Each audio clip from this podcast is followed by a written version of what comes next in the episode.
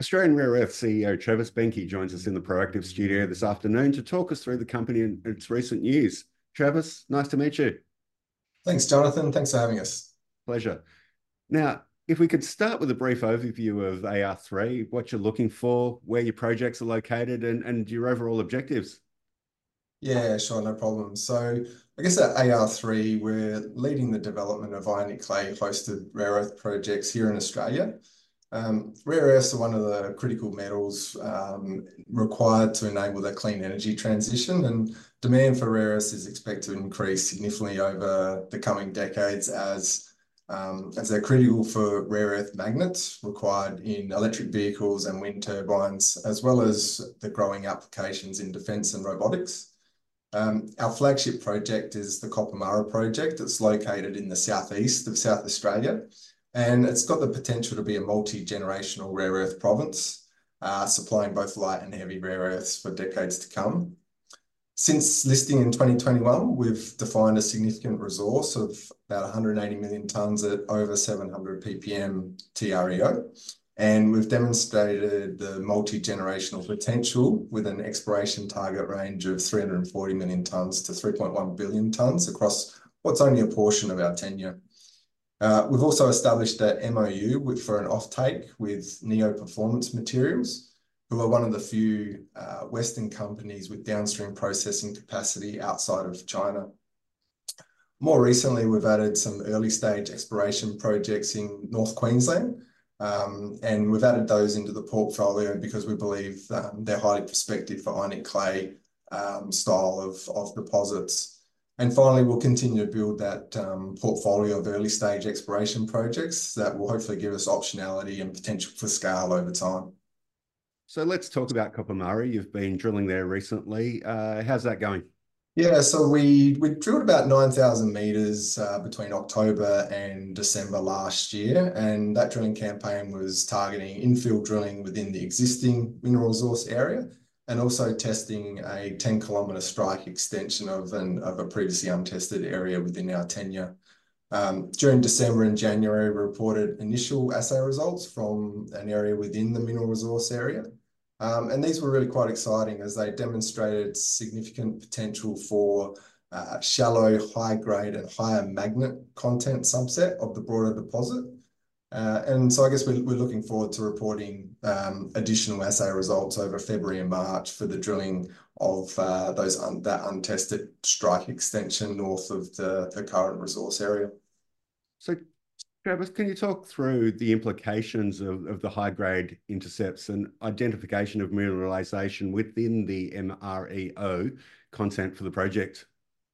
Yeah, it's really important to understand the extent of um, that possible higher grade and higher magnet content subset of the resource, as it allows us to potentially target higher value mineralization of the deposit and incorporate those into our development plans.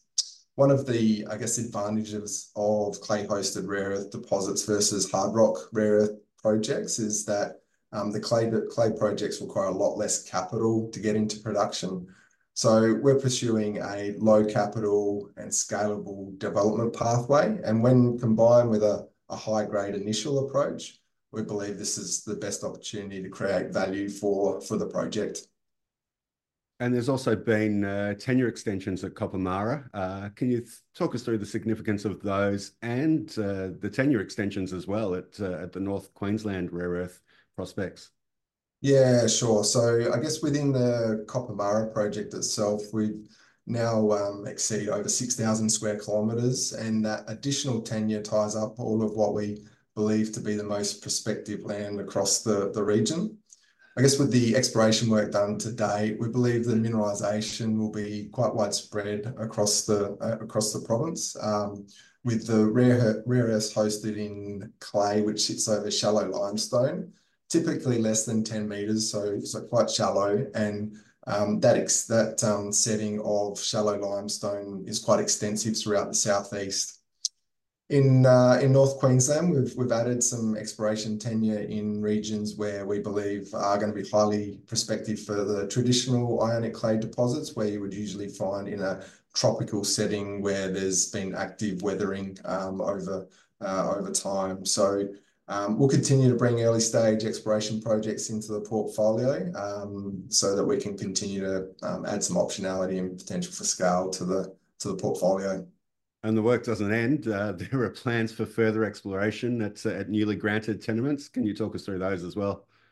Yeah, so at Koppamurra, we've um, we've recently kicked off some initial sampling and, and mapping uh, program along the extensive road network in those uh, new southern tenements that um, that that that we've been had granted, um, and that'll just help us evaluate and inform the I guess the potential prospectivity um, and planning for a potential future um, exploration program. Uh, and then in North Queensland, the team's, I guess, currently planning the, the next round of surface sampling and mapping at our Dalrymple project, which um, will again help us um, potentially inform what a, uh, an inaugural drilling campaign might look like for uh, later in the year. So, Travis, there's a fair bit going on. What are your overall goals at, uh, at Koppamurra? Yeah, so our focus right now is to demonstrate that Koppamurra is a project that has a, a development pathway that will deliver, I guess, the, the critical rare earth minerals um, in a, in a, in a sustainable way. Um, we're really committed to working closely with our landowners and the, and the community and, and really want to try and uh, create value for them a, a, along the way.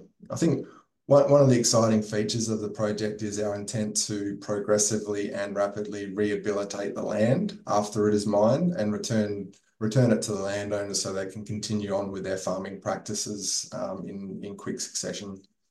I guess our, our overall aim is to deliver one of the early ex-China rare earth mining projects into the market at a, at a time where there is expected to be, I guess, a shortage of supply, Um, and in particular of the heavy rare earths, dysprosium and terbium, which the Koppamurra project has um, within, within the resource.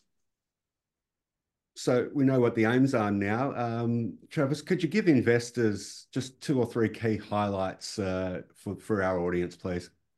Yeah, sure, Jonathan. So I guess supply from rare earth mines currently uh, and the downstream processing of rare earths is is really dominated by China. There's there's a strong motivation and support by O E Ms and governments around the world to diversify rare earth supply chains. Um, so we, we think that the, there is a compelling long-term market outlook for rare earths. Uh, we've got the potential for a multi-generational rare earth province at our flagship asset in, in Koppamurra. We've, we've built a team that really understands the key value drivers for ionic clay rare earth deposits. And by adding, I guess, low-cost, early-stage exploration opportunities into the pipeline, we're, we're really setting ourselves up well for, for future growth. Travis, thanks for your time. Thanks, Jonathan.